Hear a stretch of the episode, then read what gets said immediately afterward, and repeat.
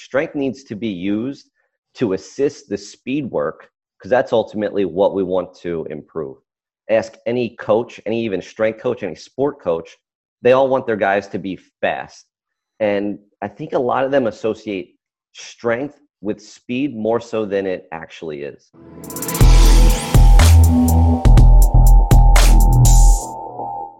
Welcome to the Upside Strength Podcast, your number one resource for all things fitness and performance in Switzerland. My guest today is Jason Fairhaller, co owner and strength coach at Function and Strength in Bridgeport, Pennsylvania. Jason, thanks so much for coming on the show, man. Thank you for having me. As I mentioned just a, a few minutes ago to you, I think this is one of the best up and coming podcasts and tons of great info. And yeah, happy to be a part of it.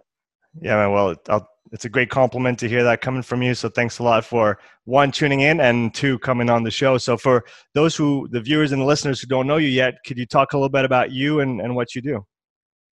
Absolutely. So I'm a, a strength coach uh, along with two other guys, Marty Toms and Ryan Hikert. I own a gym in Pennsylvania, uh, pretty close to Philadelphia, and we train primarily ice hockey players, but we also train kind of athletes of all different sports and yeah we focus a, a, lot on speed and power training more so than even like the strength component of it mm-hmm. and that's kind of what led me down the path of focusing more on developing multi-directional power and also multi-directional speed as i think that's what translates best to on-field performance and as far as like kind of what we can do in the gym to translate to better on-field performance yeah, I think it's it's an interesting trend, especially now with the COVID that just hit and a lot of people being away from gyms gyms for extended periods of time.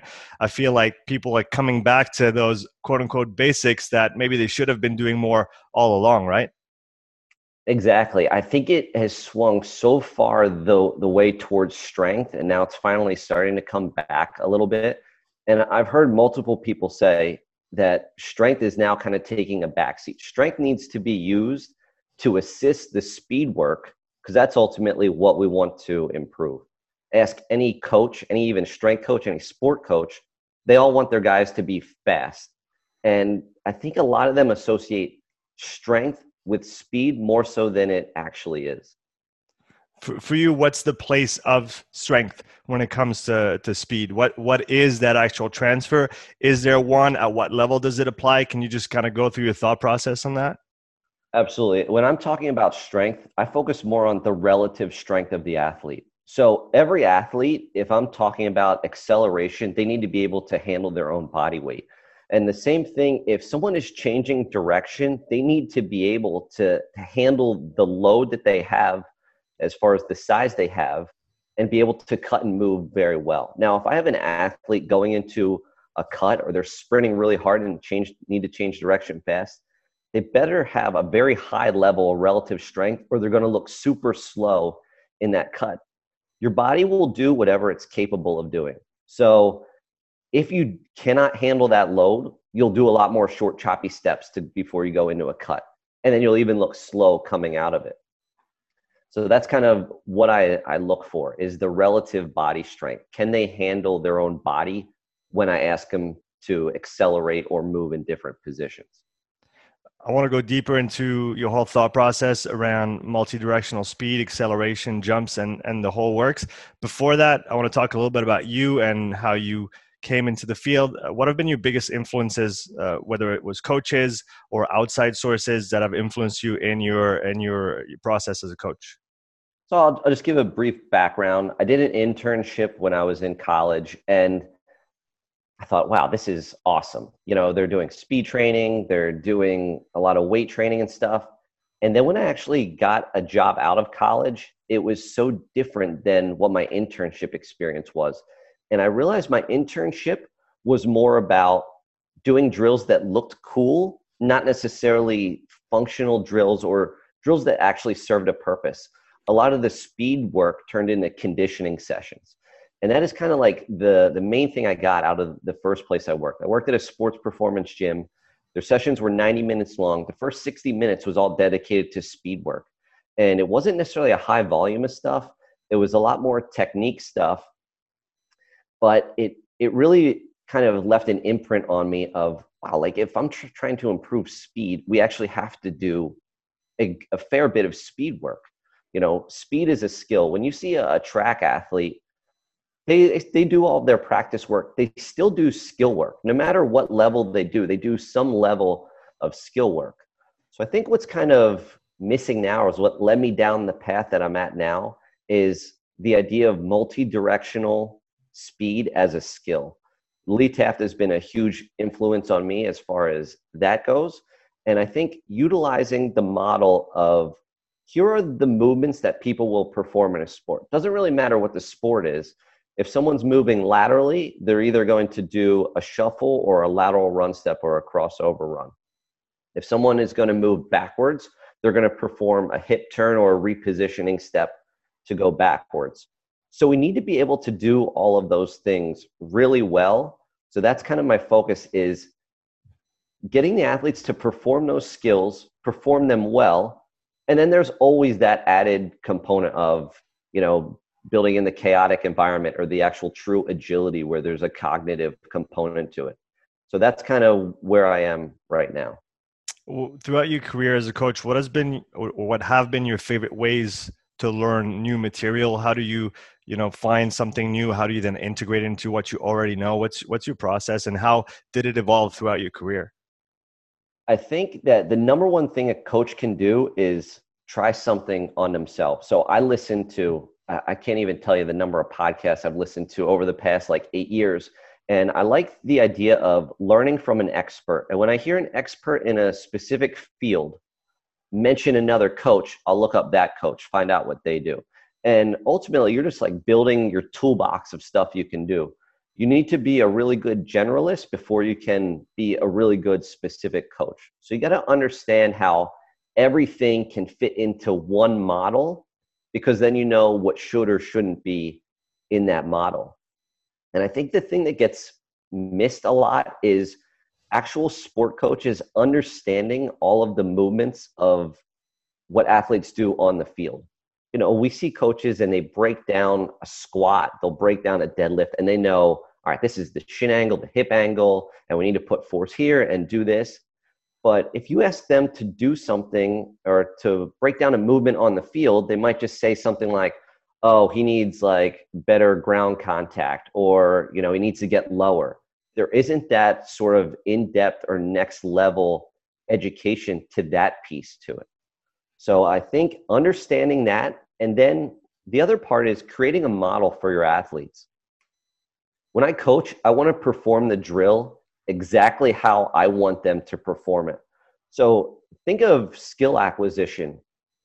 People will either learn from looking at something, hearing something, or in the world of strength and conditioning, almost like giving them a constraint to kind of put them in the position they need to.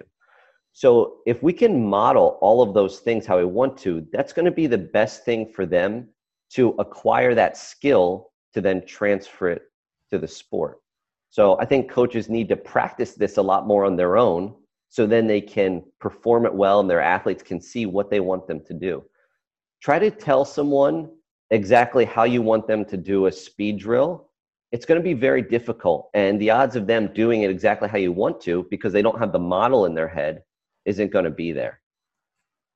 That's a that's a good that's a good point. Being able to demonstrate. Uh, have you ever gone the route of letting the athlete execute what they think is right and then using that as the basis to then correct them so that they don't try and copy someone necessarily i'm thinking especially about for example a start in a linear sprint uh, we, we do this quite a bit of differences from individual to individual whether you look at the uh, the angle of the body depending on the, the kind of force that they can produce at the start. Movement of the arms as well can change from person to person, and it's not necessarily right or wrong. It's just their way of of moving. So how do you how do you reconcile that uh, in terms of keeping that individual component to each athlete while still trying to get uh, the kind of the, the shapes or, or the angles or the points that you're looking for across? I always want to see them do it first without my demo or without a model because yeah. then I think you know exactly what you're working with.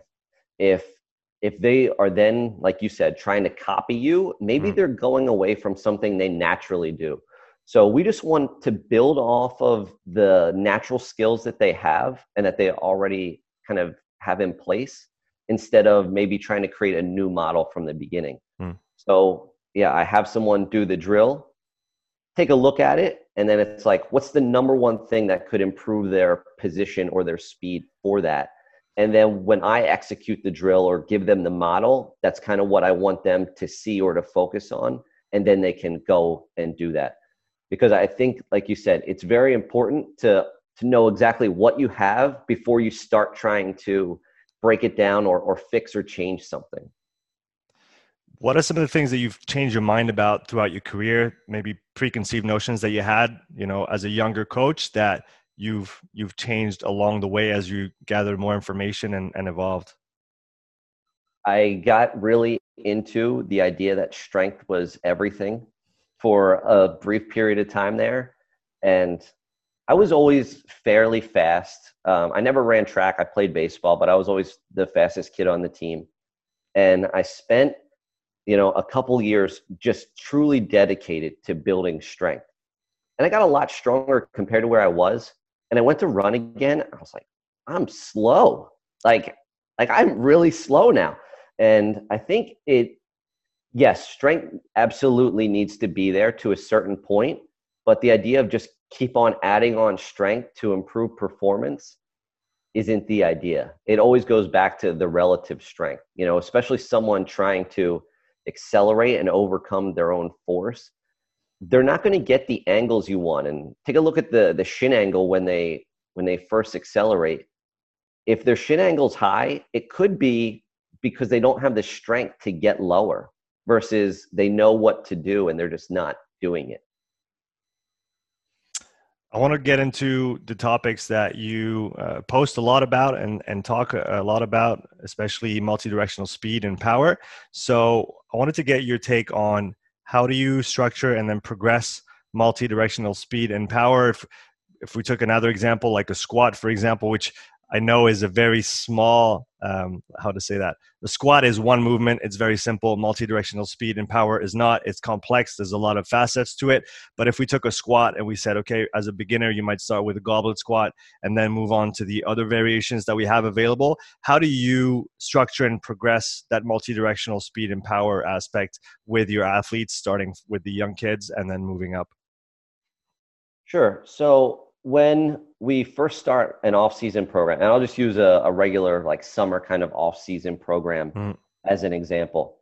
Instead of breaking up the days of speed work, and, and let me just even backtrack a little bit further. We we do 90-minute sessions. We do about like 10-minute dynamic warm-up. We'll go through speed work for about like 20, 25 minutes or so. We'll do some plyometrics after that and then our strength training is kind of whatever's left over for the most part. So let's say i have a, a kid coming in in the summer. If i'm just dividing up my sessions between lateral speed and linear speed that, that's totally missing the point. I divide them up by the patterns that we want to do. So we might do like a, a max speed on monday and then maybe we'll do some sort of like lateral movement like a crossover or a shuffle and then we can go into like an acceleration day and maybe we'll do a hip turn day.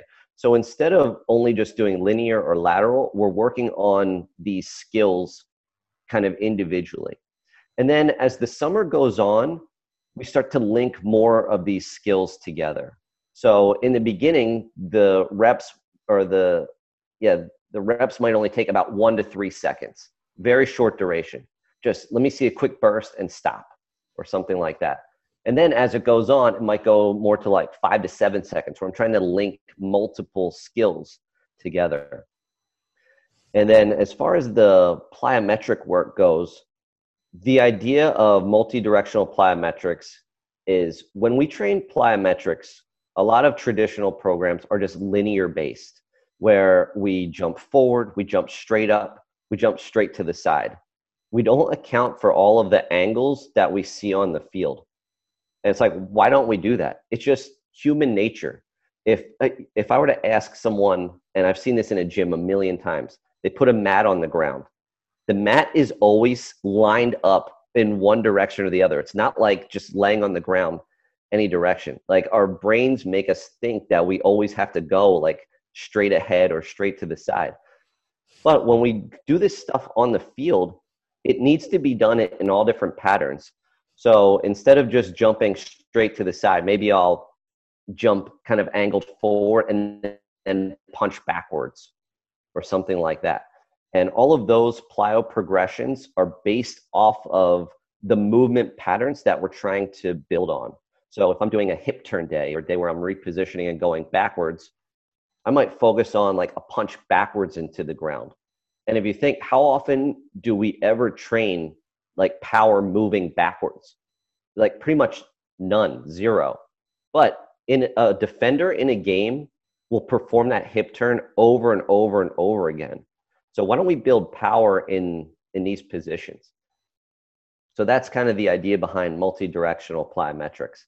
And then as we go on, it's the same thing. I tend to like to do a lot of unilateral work because if I'm reacting to someone on the field, it's not going to be a bilateral movement where I'm able to stop with both feet and then move a direction with both feet. It's always a quick punch into the ground in one way or another. But a lot of the traditional plyometric stuff that we do is all bilateral. So, yeah, I, I always kind of thought, like, what's the transfer of all of that stuff? And I think a lot of it is great for top end speed or acceleration work, but I'm not sure a lot of it transfers over to the field as much when we talk about a field sport athlete moving any direction that they want to go. If we if we go back maybe a few steps or a few levels and talk about the general framework framework of the industry, like you said, a lot of bilateral stuff, a lot of linear stuff. Where did the disconnect happen? Do you think along the way of thinking? Because I mean, like you said, it's clear if you look at the sport, whether you look at football or uh, you worked with uh, street hockey, if I'm not if I'm not mistaken. Yeah, a lot uh, of ice hockey players. Um, yeah, pretty much any field sport for sure. Still, but yeah, right. And besides maybe lifting someone in a line out in rugby or being in a scrum, which is at the start bilateral, but then there is always some movement foot to foot. So yeah, we could talk about that. But where did that emphasis on the bilateral side of things come from, given that all those sports are literally played one foot at a time?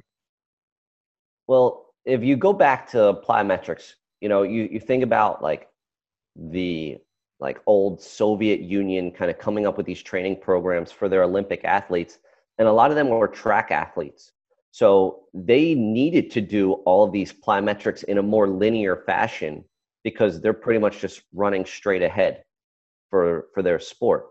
So I think you know we see those things and we're like, yes, all right, these plyometrics definitely improve speed and acceleration.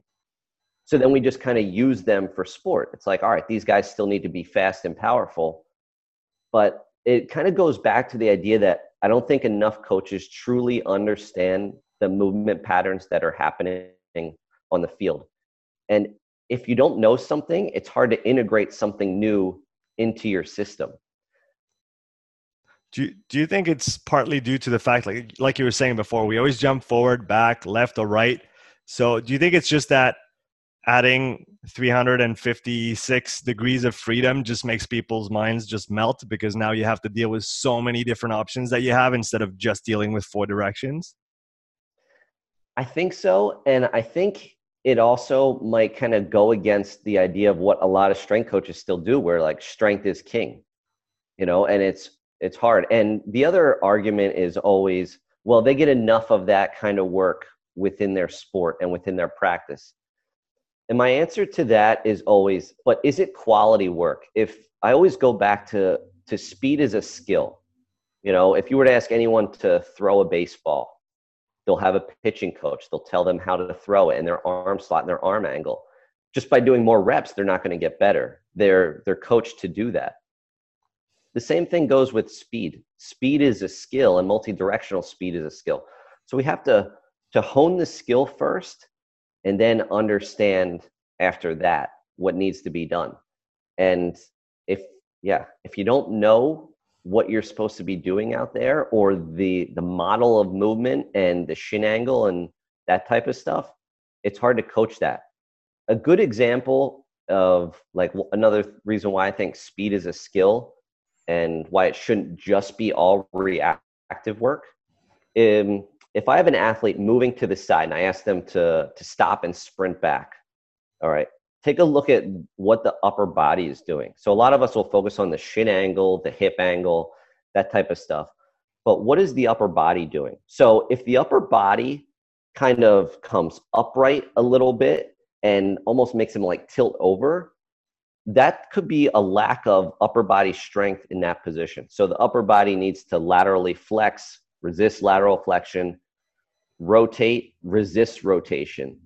So we need to do all of those things. And if you never see that model to begin with, you may never ever even train that or even understand that. So that's why I kind of always go back to let's figure this out. Let's break down the movements, figure out what the athlete needs, and then based off of what they need it's up to you as a coach to figure that out you know if an athlete has a lot of strength but they look slow on the ground let's focus on things that minimize ground contact. If an athlete looks really slow off the ground but you don't think they have enough strength let's think about doing more jump training or kind of building force through these positions. So that's where i kind of leave it. It it can be overwhelming but that's where it's up to you as the coach to figure out what the athlete needs and then create that model.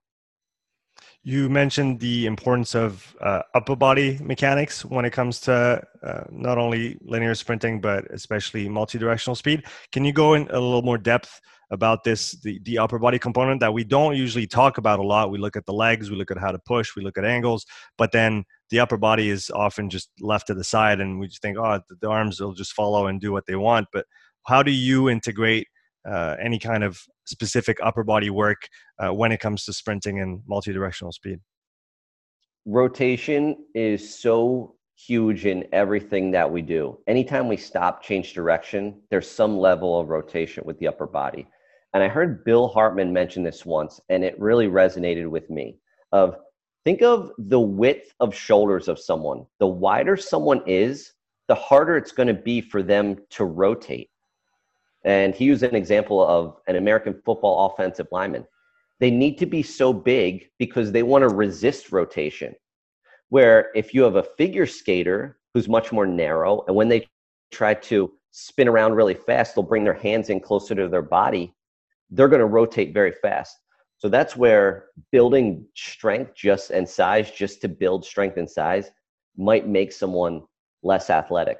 So to work on rotation, I'll do a few different things. One of my favorite things is, and I'll, I'll try to to talk this out in an example people can understand. Let's say I'm just um, moving laterally to the side, where if I'm moving to the left, I'll lift up my my left leg and I'll push off my right as far as I can. And I do that with a band in my right hand with a lot of resistance on it. So we always need to lead the movement with our shoulders. And if I lack upper body strength, my upper body is going to kind of get tilted back towards the band as I push off. But if I'm able to push and keep my shoulders in the direction I want to go, then I have good upper body strength in that kind of laterally flexed position. Um, mm-hmm. I do a ton of med ball throws and can and kind of do those a couple different ways. Um, sometimes I'm trying to just produce max force where I'll put them in different positions and just throw, you know, as hard as they can. And the other one is the idea of minimizing hand contact time. So think of like plyometrics for our feet. We think about minimizing ground contact time, but we don't always necessarily think about that in the sense of the upper body, where I might throw a med ball against the wall and you know catch it on the other side of my body and, and throw it back. But I'm trying to do that as quick as I can, where I'm trying to resist the rotation where it's not pulling me back fast and throw it as hard as I can if I'm sprinting and the speed at which you go into a, a cut and the angle at which you go out of the cut is going to kind of determine your body position. So if I have someone that's super fast and they're making a, a, cut at a tough angle, they're going to need a lot of upper body strength to redirect themselves the direction they want to go or to not over rotate in the position that it gets them out of the position they want to be in. So it kind of goes two different ways. Athletes need to know and understand where they want to move when they're reacting to someone, but they also have to have the physical capabilities to perform that exactly how they want to move. Let's go to the opposite side of the body now. Talk about the ankles. Uh, can you talk about the role of ankle strength and elasticity as well in the lower leg when it comes to everything that we're talking about sprinting, multi-directional speed, cutting, etc.? Sure. The, the ankle and the foot is such a, a complicated thing when we think of all of the joints, the arches, all of these different things. And whenever we push off just in a linear fashion, just straight up and down, we're kind of training the foot in one way. But when we need to push off at all these different angles, your foot's going to be in all different kind of positions. So I love the idea of easy strength, the Dan John Pavel idea that you don't do a ton of volume of something per day, but you do it consistently over a long period of time, and that's going to build strength. So every day, our athletes come in for their dynamic warm up. There's a single leg hop series that they have to go through, and it's not crazy difficult. But over the course of an entire summer, the strength that they build in their feet and ankles just from going through these, and you know, it's variations of side to side, front to back, and and all these kind of different things will build a ton of foot strength because when the foot strikes the ground, it needs to be strong enough that it's able to handle the load the hips have in producing the force. So if I have a very weak foot in the sense that I drive into the ground hard to change direction, but my heel kind of collapses to the ground. I'm losing a lot of the force, the ground reaction force that I'm trying to put into the ground.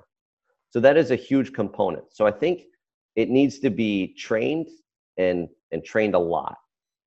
Yeah, I, am totally on your on your side on that. Um, last year, I started working with the, the rugby team that I'm with now in Switzerland, and I started introducing just basic power speed drills at the end of every warm up before we went into our speed work. And it's literally just five, maybe six, seven minutes of, like you said, ankle hops, uh, marching A's, running A's. I mean, very very simple. And six months later, the coach comes to me and he's like, the guys are super dynamic on their feet. Even the props. What have you been doing with them? I'm like, just six months of twice a week, five minutes of power speed drills. And like you said, it's not complicated, but if you do it well enough and for long enough, you get the returns in the end. Exactly. Use the warm up to take advantage of a particular skill that you want to improve on and just drill that skill every single day. And then once they own that, then you can pick another skill, or if you keep seeing benefits from it, just keep doing that same skill. Yeah, that's a that's a really good point. Um, I've seen quite a few of your videos on Instagram, and you use quite often uh, some boxes where either you're jumping onto the box, off the box, and back on, off the box, and then forward or to the side. So, can you tra- talk about the importance of using those boxes when you when you work on all those uh, multi-directional drills? Sure. So if I have a box, and let's just say I'm doing a lateral bound progression, so a bound being jump off of one leg, land on the other. Some might call it a Heiden. But the eccentric load that someone gets is what's going to determine the difficulty of the drill. So I mentioned before the idea of developing relative strength for athletes and being able to handle their own body weight. Once an athlete can just jump straight to the side and, and stick that landing and I know coaches are are going to say, yes, but in sport they don't stick the landing. No, but that's not the purpose of this drill. This particular drill, I'm just trying to build strength in this position, and I'll use these boxes in order to do that. And then I will have them instead of just going straight to the side, maybe angle forward a little bit, do that same thing, stick a landing, and then maybe even angle forward a little bit more. Then once they can do that, I'll have them move up to a box and do the same thing. And even adding a box that's about like 12 inches off the ground is going to add a lot more force or a lot more eccentric load when they come down to the ground. And then once they can start to do that well and, and stick that landing, they can move well at very sharp angles all the time. The other reason I use a box is if I'm like jumping up to the box, and let's say I'm focusing on like lateral ground contact now or minimizing ground contact and I'll just kind of hop back and forth to the box on a single leg. And this box might only be a couple inches off the ground. What I'm trying to do is strengthen the foot and ankle eh, because that's where we need to think about putting force into the ground. So it goes kind of a couple different ways. And having the box there is going to subconsciously make them push harder than as if I just had them do line hops back and forth as fast as they could. In your in your opinion, would it work for someone who doesn't have a lot of time to work on those multi-directional drills uh, in addition to the speed work that's required to then perform well on the field? Is there a place for again, if the time frame is just really short, integrating some kind of plyos or jumps prior to an acceleration or a sprint? So, for example, if we're working on 10 or 20 meter sprints, uh, including maybe some lateral bounds, two or three of them before you start, or a couple. I saw you, I saw a good video of yours. It was um, you're working on a cut, and you were kind of always pushing harder with one side, so you're kind of advancing to one side more than the other. You weren't doing it uh, evenly left and right. So maybe doing three of those into a sprint. W- would there be a place for that, or in your mind, would it be better to to separate the time and work them individually? No, that is definitely the next phase is incorporating these things into the speed work. So whenever people are performing a movement skill where they're linking a skill together or they're moving laterally, they move backwards or they're you know performing a split step where they're kind of just punching a foot back and going forward, that's where they need to put a lot of force into the ground. So let's say, and I just have someone perform the drill, like we talked about before. I watch them perform the drill. And if I know they have a, a good level of strength and a good level of power, then maybe I'll have them perform kind of like what you just mentioned, where they're moving to the side and they punch into the ground the direction that that linking skill mm. would go. Mm. And then I go back to the drill and have them do it. So I'm I'm trying to create a position where they're subconsciously pushing harder as they always perform these linking skills. The next two or three topics I have, I'm I'm always a little hesitant to to bring them up because I I don't want to be the guy who just beats a dead horse uh, again and again. But I'm I'm generally interested in, in your opinion on those things, given that you are a reference in the field for uh, those different qualities that we're trying to develop for athletes. So one of them is touching cones or lines while doing change of direction drills, because from what you're doing and from what you see on the field, when somebody cuts, when somebody does a crossover, their hands are nowhere near the ground. Their torso is pretty vertical, and what we're seeing often is people going and changing direction but touching a line or touching a cone which brings you fully down with your upper body which looks nothing like the skill that's on the pitch. So from your perspective given what you know is there a place for it? If so when? And uh, yeah i'll let you just go on it. Uh, i never do it. So yeah the the only cones that are out on the turf at our gym here are just five, 10 yard markers where I'm just telling someone to sprint to. But we're never actually doing that because, like you said, sport is not played that low. If I'm in an athletic position, that that means that I'm not even getting super low with my hips because if I'm trying to be super reactive in a direction, I don't have a, a deep hip angle and even necessarily a deep shin angle because if, if I need to move fast, I need to extend my legs super fast. And that's not going to happen by getting really low. Getting really low is going to make someone slow because they have to have a super high level of strength to overcome that force and really accelerate fast out of a deep kind of knee bend or, or hip bend in that position. Next one, uh, talking about unstable surfaces, which is quite uh, popular, let's say, in uh, everybody doing quote unquote agility work. Um, is there a place for it? If so, when? I never do work on an unstable surface. I might make the, I might use like a slant board for mm. foot strengthening stuff, mm-hmm. but the surface is always going to be stable. Something I might challenge the athlete a little bit more by using the slant and by having them, you know, turn to the left, to the right, so they're working the different angles of their feet. But it's always in a position where they can create stability through their hip and through their ankle. I don't want someone wobbling a ton. You know, sports not played on an unstable surface. It's, it's played on a stable surface. But yes, you might get off balance at some point, but there's the surface is still going to be stable. So we'll always kind of train on that. Even the idea of PVC pipes, I would consider that a stable surface. It's difficult in the sense that it's going to roll and move, but there's no give to it. Mm. Um, there's a phys- my wife's a physical therapist. She showed me this study, and I, I forget how old it is now, but it was the idea of balance being much better on a stable surface when versus people doing it on an unstable surface all the time over the course of like a rehab protocol. And the same idea of, applies. If I'm trying to strengthen someone's foot, having them stand with just like their their toes and the ball of their foot on a PVC is going to be super beneficial for them and how it develops strength in their foot and the arches of their of their foot compared to something like an, an Airex pad or something like that.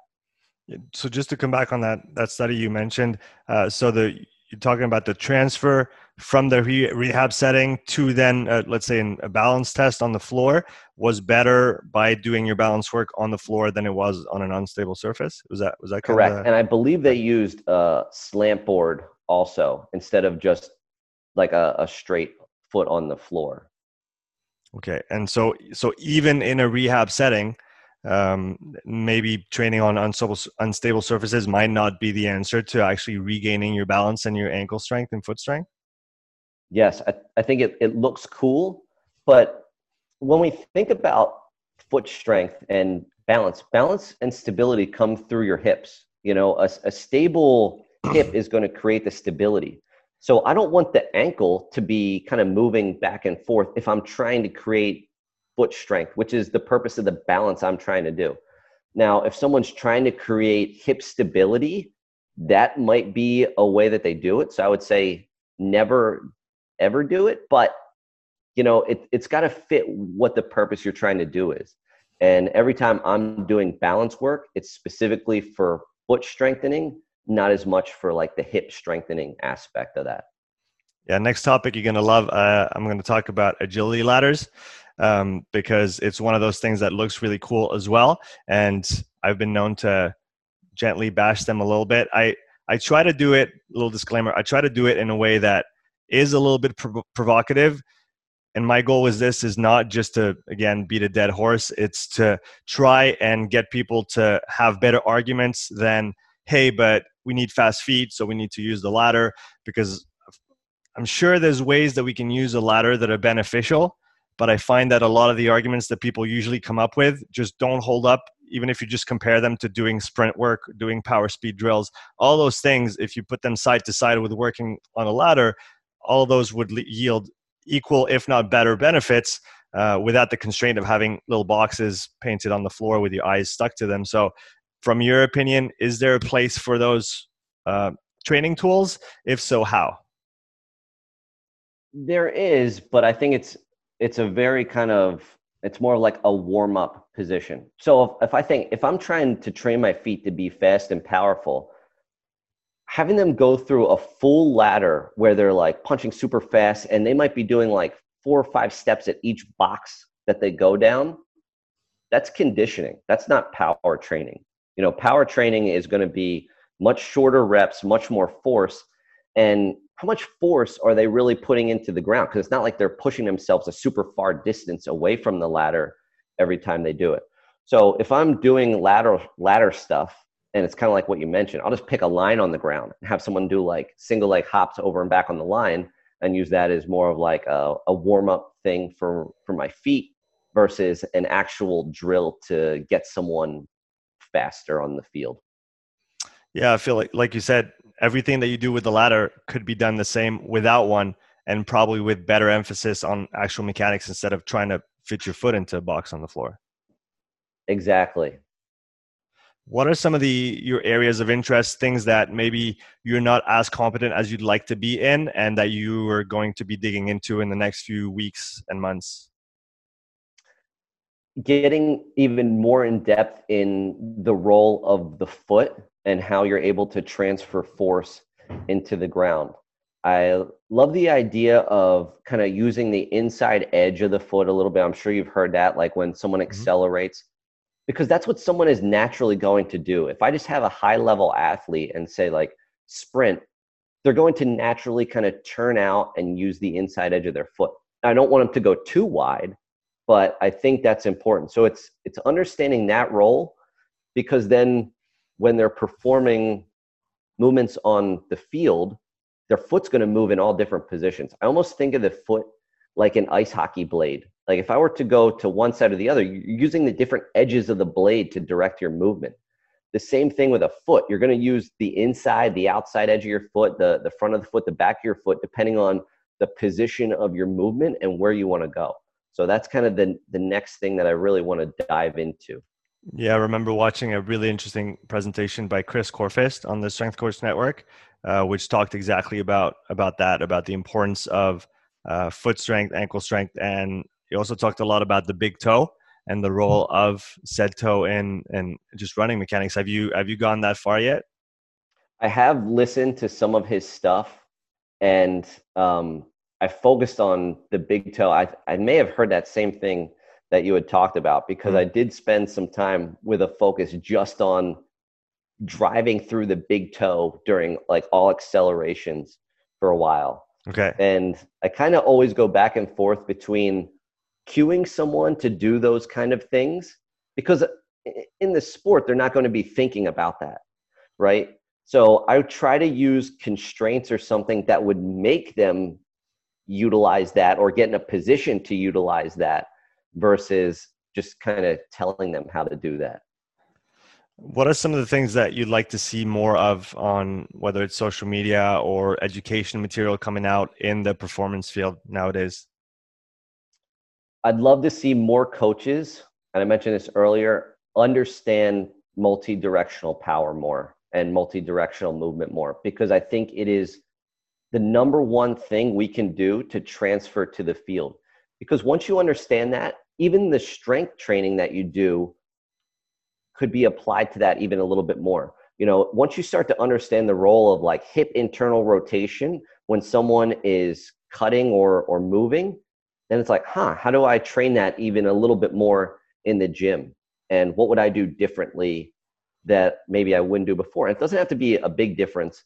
An example would be if I'm doing a lift or a chop, I'm going to do that lift or a chop over my front leg, which would be basically forcing me into internal rotation of that hip. Mm-hmm. And yeah, depending on the athlete, uh, a good example would be like uh, if I have a, a, baseball hitter, he'd be doing more of like a lift. A baseball pitcher would be doing more of a chop. But mm-hmm. both of those things happen in baseball. So that's kind of an idea of once you understand that a little bit more, maybe you can even utilize your strength training a little bit more to complement that. Can you just go into a little more detail? You talked about the lift and the chop. So I see how the chop would bring you into internal rotation on that front leg. Uh, can you talk about the dis- distinction between the chop and then the lift in that context? Yeah. So, and I'll say this when I'm doing a chop and a lift, I always like to do it with my arms straight with a little space between the band. And I'll do it with a band most of the time because I see too many people just moving their arms and not actually rotating their shoulders, which is what I would try to do. So, mm. uh, a chop coming from a position, a low point up to a high point, uh, lift. Or I'm sorry, uh, I said that backwards. A chop oh, yeah. coming from a high point to a low point, a lift coming from a low point to a high point. But when we do both of those things, the shoulders need to rotate over to the side. And even like as we go into a cut and come out of a cut, we're going to get more of almost like that band lift or that band chop rotation where we go from like a little bit lower point to a point that's just a little bit higher when we come out of a, a cut or a turn. So, right. So, if I understand it correctly, would a chop mean you're coming into a cut and then the lift you're coming out of a cut? Does that make sense? Correct. Yes. Okay, great. Um, now, things you'd like to see less of, whether it's on social media or on uh, any other medium that coaches can share their thoughts through. Um, probably like one rep maxes in college gyms where kids are just going insane all the time. I mean, I I understand the excuse me. The culture aspect of of that is huge, and I agree with that. Mm. But I don't necessarily think you need to do one rep maxes in order to get guys fired up to to train. I think when athletes see differences and they actually see improvement on the field from what you're doing, that's what gets them fired up and motivated to train. For coaches who are interested in uh, diving more deeper into this multi-directional speed and power aspect of things what do you recommend they do to start? Where do they go to look for information? I know you put out a lot of good stuff. Lee taft you mentioned him and he's a reference in the field as well. Who else do you follow or who else do you do you recommend that people uh, look into to learn about those things? You had justin moore on the podcast before mm-hmm. and he kind of talks a lot more about like the internal role or what's happening internally when someone is changing direction. So I think a combination of, of all of us will give you a good model to kind of pick and choose from for whatever athletes or group of athletes you're working with. Jason, it's been a pleasure having you on today to talk about all those uh, great topics. Where can people find out more about you if they want to follow you? I post a ton of stuff on Instagram. It's at my name at Jason Feairheller, J A S O N F E A I R H E L L E R. I do have a newsletter. If you go to functionandstrength.com, you can sign up for a multi directional newsletter. I put that out about once a week or so. And then I have a video um, for sale on the Function and Strength website, uh, developing multi directional power for athletes. And it kind of goes over all of the principles that I, I have. So it's not necessarily like, you have to do this week one, this week two, this week three. Utilize the principles in there and fit it to your model. So that's kind of the idea behind that. Which I think is probably much more beneficial in the long run because you actually learn how to think about it rather than just reading a program through. Exactly. I'd I'd love to see more coaches understand information versus just regurgitate information and, and memorize stuff. Because once you have a true understanding of it, then you kind of own that you know, and you can really be successful in that. Jason, thank you so much for your time. Thank you so much for having me. It's been awesome. All right, talk soon.